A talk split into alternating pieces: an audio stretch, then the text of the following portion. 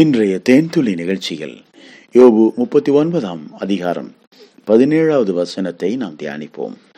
தேவன் அதற்கு புத்தியை கொடாமல் ஞானத்தை விளக்கி வைத்தார். ஆம் பிரியமானவர்களே யோபுவை பார்த்து அவருடைய நண்பர்கள் அநேகம் பேசினார்கள். யோபு அவர்களுக்கு பிரதியுத்தரமாக நிறைய பேசினார். இப்படி கிட்டத்தட்ட முப்பத்தி ஏழு அதிகாரங்கள் போயிருக்கிறது. இங்கே முப்பத்தி எட்டு முப்பத்தி ஒன்பது ஆகிய இந்த இரண்டு அதிகாரங்களில் தேவன் யோபுவோடு பேசுகிறார். இறுதியாக தேவன் பேசினார். தேவன் என்ன பேசினார்? இயற்கைக்கு அப்பாற்பட்ட காரியங்களை குறித்த ஒரு தெளிவை யோபுவுக்கு கொடுக்கிறார். இயற்கையின் படைப்புகளை பற்றி த கிரியேட்டர் படைத்தவர் அவர்தான். தன்னுடைய படைப்புகளை பற்றி அவனுக்கு விளக்கி காண்பிக்கிறார். அந்த படைப்புகளினுடைய விவரங்களை அவனுக்கு கேள்வியாக கேட்கிறார். கிட்டத்தட்ட இந்த இரண்டு அதிகாரங்களிலும் ஐம்பத்தி ஐந்து கேள்விகளுக்கு மேலாக கர்த்தரங்கே கேட்கிறார். ஏறக்குறைய அந்த ஐம்பத்தி ஐந்து கேள்விகளுக்கு அவனால் பதில் சொல்ல முடிந்ததா? ஒரு கேள்விக்கு கூட அவனால் பதில் சொல்ல முடியவே இல்லை. ஆம் பிரியமானவர்களே ஐம்பத்தைந்து கேள்விகள் அடங்கிய வினாத்தாளில் ஒரு மாணவன் முட்டை மார்க் வாங்குகிறான். இது எவ்வளவு மோசமான நிலை? இதுதான் இன்றைய மனுக்குலத்தினுடைய நிலை. நீங்களும் நானும் யோபுவினுடைய இடத்திலே இருந்தால் இத்தனை கேள்விகளுக்கும் நம்மால் பதில் சொல்ல முடியுமா என்றால் யோபு வாழ்ந்த காலங்களில் எந்த அடிப்படை அறிவும் இல்லாத ஒரு காலம். இன்றைக்கு நமக்கு இன்டர்நெட் இருக்கிறது வசதி வாய்ப்புகள் இருக்கிறது அனுபவங்கள் இருக்கிறது நிறைய கண்டுபிடிப்புகளை மனிதர்கள் வேதத்திலிருந்து கண்டுபிடித்து நமக்கு சொல்லி இருக்கிறார்கள்.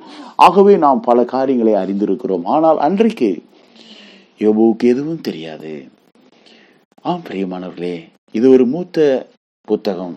யோபு ஒரு மூத்த தேவ மனிதர். மோசைக்கு முன்னால் வாழ்ந்தவர் ஆதியாகவும் எழுதப்படுவதற்கு முன்னதாக எழுதப்பட்ட ஒரு புத்தகம். அந்த நாட்களிலே ஒரு நீதிமானாக சன்மார்க்கனாக தேவனுக்கு பயந்தவனாக பொல்லாப்புக்கு விலகக்கூடிய ஒரு மனிதனாக வாழ்ந்தபோது தேவன் யோபுவை புடமிட்டு பரிசோதித்து அவனை சுத்தவனாக நிறுத்தினார். ஆம் பிரியமானவர்களே இந்த கேள்விகள் கூட அவனை இன்னும் வலுப்படுத்தியது அவனை உருவளித்து கடைசியாக ஒரு நிலையான ஒரு நிலையான அற்புதமான ஒரு மனிதனாக அவனை மாற்றியது. தான் யார் என்பதை கண்டுபிடிப்பதற்கு அவனுக்கு உதவி செய்தது. தேவன் கேட்ட எல்லா கேள்விகளிலும் அவன் ஒன்றை கற்றுக்கொண்டான் நான் ஒன்றுமில்லை. ஆம் தேவ சமூகத்திலே அவன் எப்படி இந்த இடத்திற்கு வந்தான்? கர்த்தர் அவனோடு கேட்கிறார் பாருங்கள். வரையாடுகள் ஈனும் காலத்தை அறிவாயோ? மான் குட்டி போடுகிறதை நீ கவனித்தாயோ? இதெல்லாம் யார் பார்க்க முடியும்? இதெல்லாம் வனாந்தரத்திலே தேவனுடைய படைப்புகளை அங்கே வெளிப்படுத்துகிறது. அது சினைப்பட்டிருந்து வருகிற மாதங்களை நீ எண்ணி அது ஈனும் காலத்தை அறிவாயோ? அது நொந்து குனிந்து குட்டிகளை போட்டு தங்கள் வேதனை நீங்கிவிடும். காட்டு கழுதையை பற்றி அவர் பேசுகிறார். காட்டு கழுதையை தன்னிடத்தில் தெரிய தன்னிச்சையாய் தெரிய விட்டவர் யார்? பாருங்கள் காட்டு கழுதையினுடைய அந்த சுபாவத்தை பற்றி கத்திரங்கி சொல்லுகிறார். அதனுடைய கட்டுகளை அவிழ்த்தவர் யார்? ஊர் நிலத்தை அதற்கு வாசஸ்தலமாக கொடுத்தேன். வனாந்தரத்தை அதற்கு வீடாக கொடுத்தேன். அடுத்ததாக அவர் காண்டாமிருகத்தை பற்றி பேசுகிறார். காண்டாமிருகம் உன்னிடத்தில் சேவிக்க சம்மதிக்குமோ? உன் முன்னணைக்கு முன்பாக ரா தங்குமோ? படைச்சால்களை உள காண்டாமிருகத்தை கயிறு போட்டு ஏரியிலே பூட்டுவாயோ? அது உனக்கு இசைந்து பரம்படிக்குமோ அது அதிக பலம் உள்ளதென்று நம்பி அதனிடத்தில் வேலை வாங்குவாயோ? பிரியமானவர்களே எத்தனை கேள்விகள். உன் களஞ்சியத்தை அது தானியத்தால் நிரப்புமோ? அதை நீ நம்ப முடியுமா? என்று கேட்கிறார். அது பயங்கரமான பலசாலியான ஒரு மிருகம். ஆனால் அதை அடக்கத்தோட யாராலும் முடியாது. தேவன் அவிதமாய் அதை படைத்திருக்கிறார். தீக்குருவியை பற்றி அவர் பேசுகிறார். தங்கள் செட்டைகளை அசைவாட்டி ஓடுகிற ஓட்டம் நாரை தன் செட்டைகளாலும் இறகுகளாலும் பறக்கிறதற்கு சமானம் அல்லவோ அது தன் முட்டைகளை தரையிலே இட்டு அவைகளை மண்ணிலே அனலுரைக்க வைத்துவிட்டு போய் காலால் மிதிபட்டு உடைந்து போவோம் என்பதை காட்டு மிருகங்கள் அவைகளை மிதித்துவிடும் என்பதை நினைக்கிறதில்லை. தேவன் அதற்கு புத்தியை கொடாமல் ஞானத்தை விலக்கி வைத்தார்.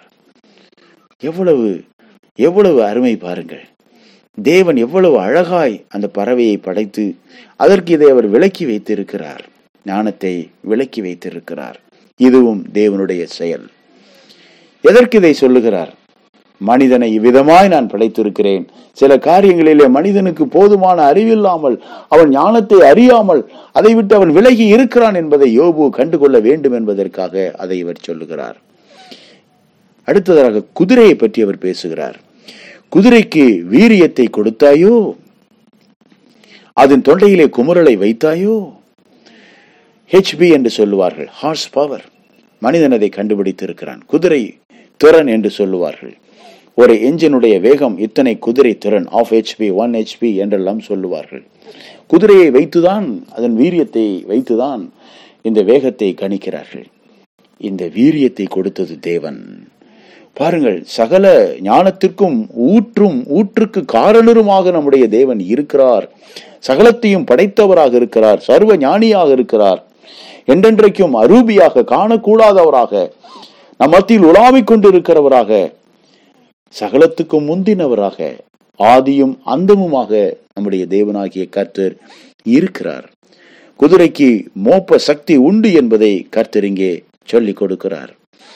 அது எதிரிகளை பார்த்து பயப்படாமல் முன்னேறி போகும் மூர்க்கம் கொண்டு தரையிலே வீங்கி விடுவிக்கிறது. அது நிகி என்று சத்தமிடுகிறது.